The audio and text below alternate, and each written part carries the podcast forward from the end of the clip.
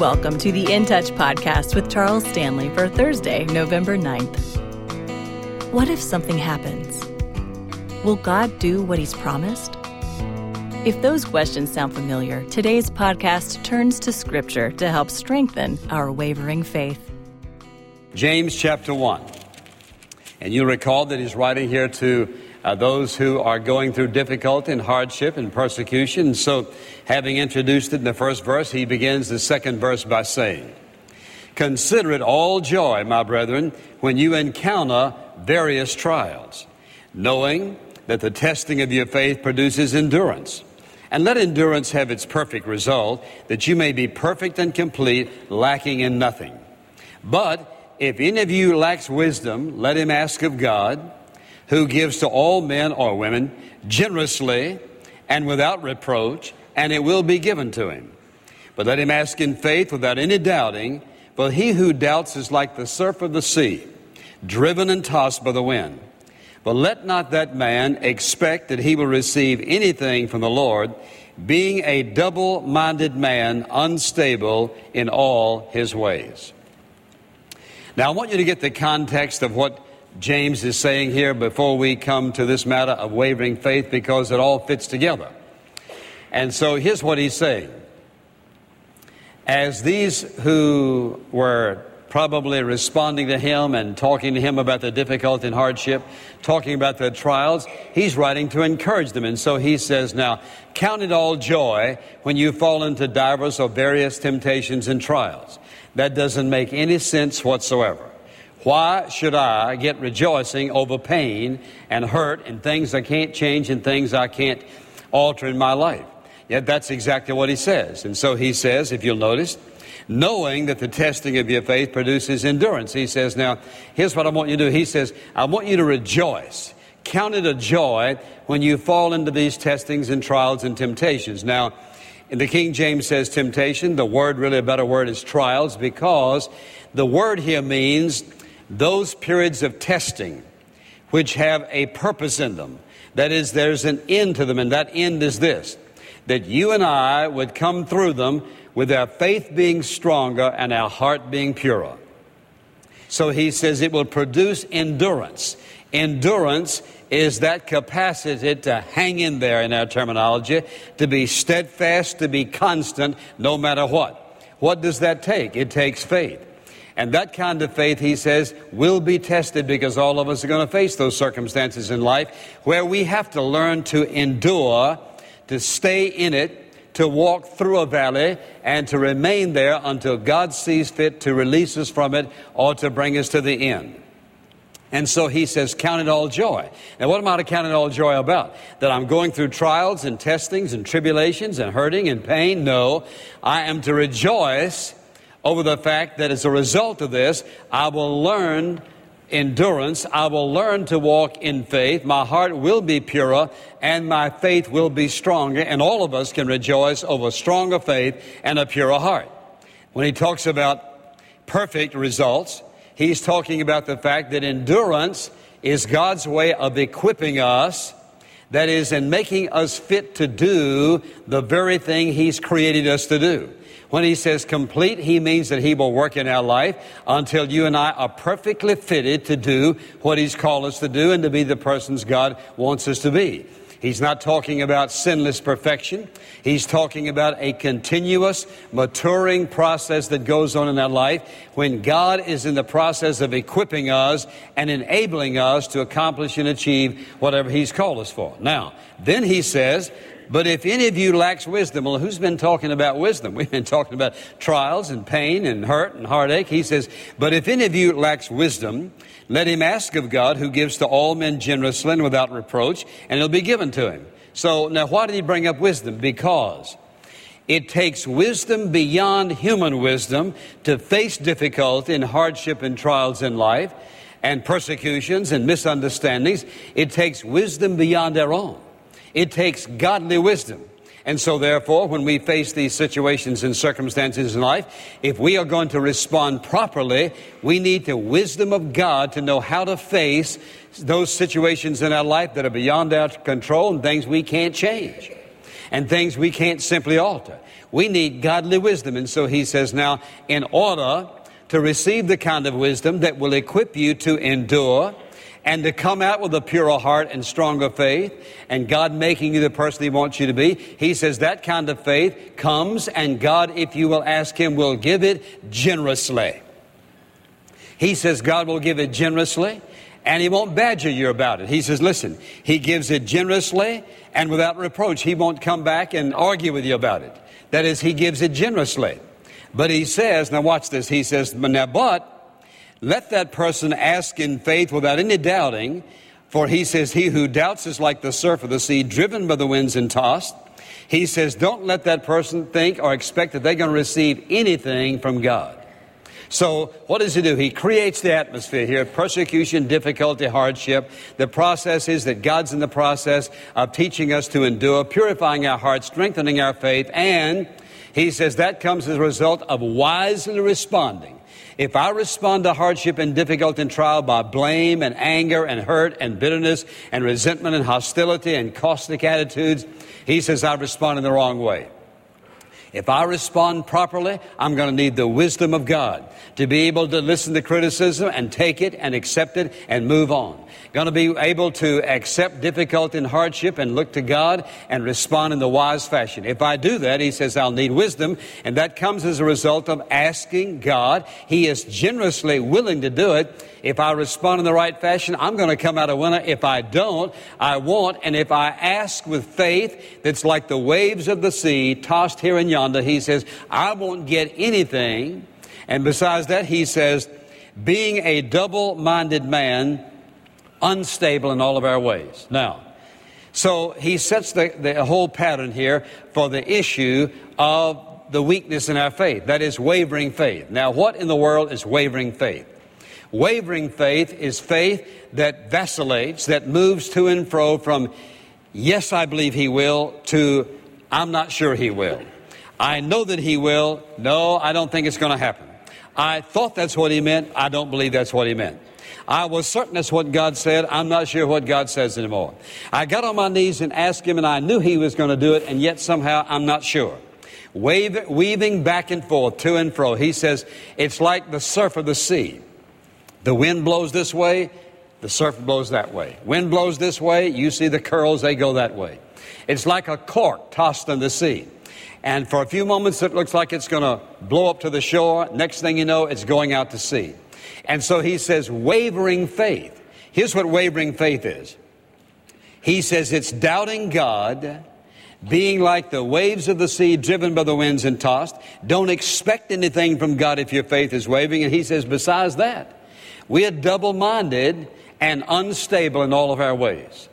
Now, what can you and I expect? What are the consequences of wavering faith? That is, if I'm going by my feelings and going by reason and trying to figure all these things out, and I don't understand the ways of God, and, and so I'm just sort of out there operating by sight, sound, and, and uh, my sensitivity, my feelings, then what are the consequences? Number one consequence, you're going to miss the blessings of God. Listen to what he says now. But let him ask in faith without any doubting. For the one who doubts is like the surf of the sea, driven and tossed by the wind. Let not that man expect that he will receive anything from the Lord. That's pretty strong. Now, wait a minute. Isn't this a God of love? Isn't this a God who you say loves us unconditionally? Isn't this the one who said, asking it should be given you, seeking you shall find, knocking it shall be opened to you? What kind of God is this who comes along and says, if you, if you have wavering faith, wavering faith. Now, let me just put a parenthesis here. A person who has just been saved, who knows nothing hardly about anything, it's going to be difficult for them to learn to trust God. And you know what? God is very tender and loving and patient with that. What does He do? God pushes them quickly because He wants them to learn to trust Him. That's one thing I think God moves right on with. That is teaching us to trust Him when we first get saved. But now we're talking about trusting Him, our faith wavering, and He says, don't expect anything. Why would God say that? Well, think about this. When I'm wavering in my faith, I'm saying, in fact, the disposition of doubt. Listen, not only does it displease God, It is a slam against his integrity. He is a God of absolute faithfulness, absolute truthfulness. Listen, he will keep every single promise, answers our prayer. You say, now, wait a minute, this answered prayer business. I've prayed some things and believed God for them, and He didn't do what I asked. If you and I make a request of God, and we know that's the will of the Father, and we ask Him for it, and we believe Him for it, and expect Him to do it, listen, He will do one of two things. He will give you exactly what you ask for, or He will give you something better. Not something less, something better. Listen, if He alters the answer other than what I've asked Him for, listen, it is always superior to my request. Always superior to my request. You know what that means? That when you and I come to Him and ask Him specifically, there is no way to lose as a child of God. Now, He may give you an answer and you think, well, Lord, that's not what I asked for. Uh, we must have got our communications a little mixed up. I mean, the signals got crossed. That's not what I asked for. You know what time will show you? Thank God for your wisdom that you knew better than I did exactly what I needed at that point in my life. So what happens? We miss the blessing. That's the first consequence of wavering faith. We miss the blessing. He says, don't, don't expect it. It's not going to happen. Because, listen, it's a slam against God. Lord, I know that's what you said, but I don't think you're going to do it. Now, here's, here's how the devil works. Now, the devil would never tell you, tell God you don't believe him. No. He just says, you know, it's not happening. God's not answering your prayer. Just because it doesn't come when I want it and the way I want it doesn't mean that God isn't at work in my life and answering prayer. And so what happens? We miss His blessings. Listen, God isn't asleep at your life. I don't care what kind of shape you're in. You may be as lost as you can be. God is still at work. You may be one of His children and you're going through difficulty and hardship. God's at work. Things may have been going real, real well for you, and all of a sudden the bottom drops out. Has God gone to sleep at your life? No. He's still at work at your life. And what do we do? If we want to come through it with the best of His blessings, we believe Him no matter what we see, what we feel, or what we hear. That's the way I operate. So, first of all, we miss the blessings of God. Second thing is this when a person's wavering in their faith, here's what happens little things can blow them off course. The slightest little thing can oftentimes blow them off course. Well, you know, I trusted God and it didn't work. Oh, listen, if you'd have trusted Him, it'd work. Just talking to Him about it and telling Him what you need is, that's not enough. He says, Ask and it shall be given you, seek and you shall find. But He says, Whatsoever things ye shall ask in prayer, believing, believing ye shall receive, not just asking. And what I want you to see is this Faith isn't just a feeling. Faith is a definite act of my mind, my will, and my spirit. God, I am trusting you. I'm expecting, I'm anticipating you to answer my prayer. Wake up looking for it. Get up in the morning expecting God to be at work, looking for the signs that He's at work. And when you don't see them, doesn't mean He's not at work. Now, there's one last thing I think is a consequence. There are probably many, but there's one last thing I'd mention. Not only am I going to miss the blessings of God, not only am I going to be knocked off by many little things that normally would not faze me at all, but I'm going to be miserable. There's not going to be any peace. My peace is going to be, listen, exchange for misery because how can I live with absolute peace in my life facing the difficulties and hardships, and we all go through them. You know what? There's not going to be a time in this life when we're not going to be facing something. That's the challenges of life. Listen, if we don't have a faith that is steady, certain, anchored, focused on God, we will weave our way through life and we will miss the best that God has for us. We'll miss the best. Because he says a double minded man is unsteady in all of his ways. He's not going to get anything. And I think one of the reasons that so many people do not pray is that they tried it and here's what they'll say I tried it and it didn't work. I trusted God, and let me tell you what happened. I'll tell you what happened. If you really trusted Him, He had something better in mind for you than you asked for if it didn't suit His, fit His will for your life. Then what happens? We end up saying, Well, God didn't answer my prayer. We get angry at God and frustrated over God. Well, God, you didn't do this and you didn't do that. We need to back off and say, Lord, Surely, if you didn't answer my prayer exactly like I asked, you must have had something better. Now, here's the bottom line. Now, watch this. You listen and say amen. amen. Listen carefully. The issue is how do I correct this now? I know what's causing it, and I know what the consequences are. How do I correct it? Here's how I correct it. Real simple. Don't let this go by you. You're asking God about something, and you just, maybe He will, maybe He won't. I think He will, I'm not sure.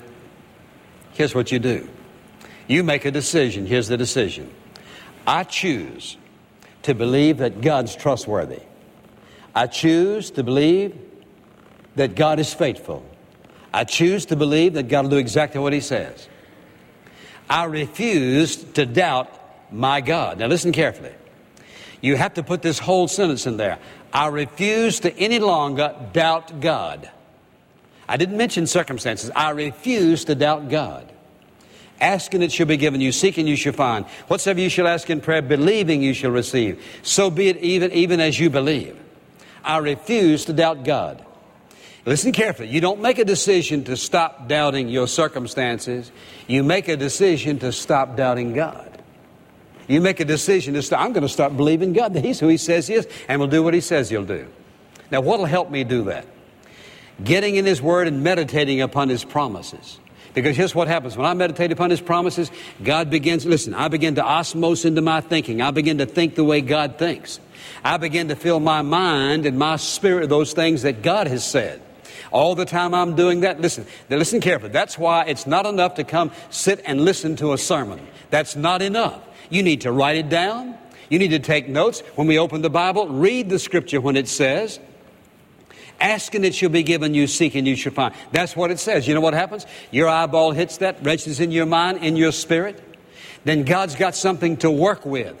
Fill your mind and your heart with the Word of God. Recall the promise. When Satan hits you with one of these things and you begin to waver, you say, What's the promise of God? I'm, I have chosen, I will not doubt the living God. You know what happens? Your wavering back and forth is going to come to a screeching, wonderful halt. And listen, the blessings of God are going to begin to flow in your life. You've got to make a decision. I will no longer doubt the living God who is the sovereign controller of this universe and has every aspect of my life in absolute, total control. And nothing, listen, nothing is working in or against me that He's not in control of. Let me ask you something. Do you think you have a need that God's unaware of? No. Did He not say, My God shall supply all of your needs according to His riches and glory in Christ Jesus? Yes. Do I believe God's going to meet my needs? Yes. Well, mm, well uh, this particular one, no. My God shall supply how many? All your needs according to what? His riches and glory in Christ Jesus. So what I have to decide is this. I refuse to doubt God. You know what that means? That means I'm trusting Him from this point on. I'm believing Him. If I make a decision, focus upon His Word, focus upon Him, meditate upon His Word, affirm continuously, I refuse to doubt the living God. I choose to believe God. I choose to believe this sovereign God will keep His word every time. Father, how grateful we are that you are so patient. You work so simply. You just move through the most difficult things of our life, loving us, enabling us, securing us, strengthening us. Deliver us, Father, from being double minded, looking in two directions for the same thing. Let there no longer be civil war, but absolute peace in our heart that our trust is in you and you alone. In Jesus' name, amen. Thank you for listening to Strengthening Our Wavering Faith. If you'd like to know more about Charles Stanley or In Touch Ministries, stop by intouch.org. This podcast is a presentation of In Touch Ministries, Atlanta, Georgia.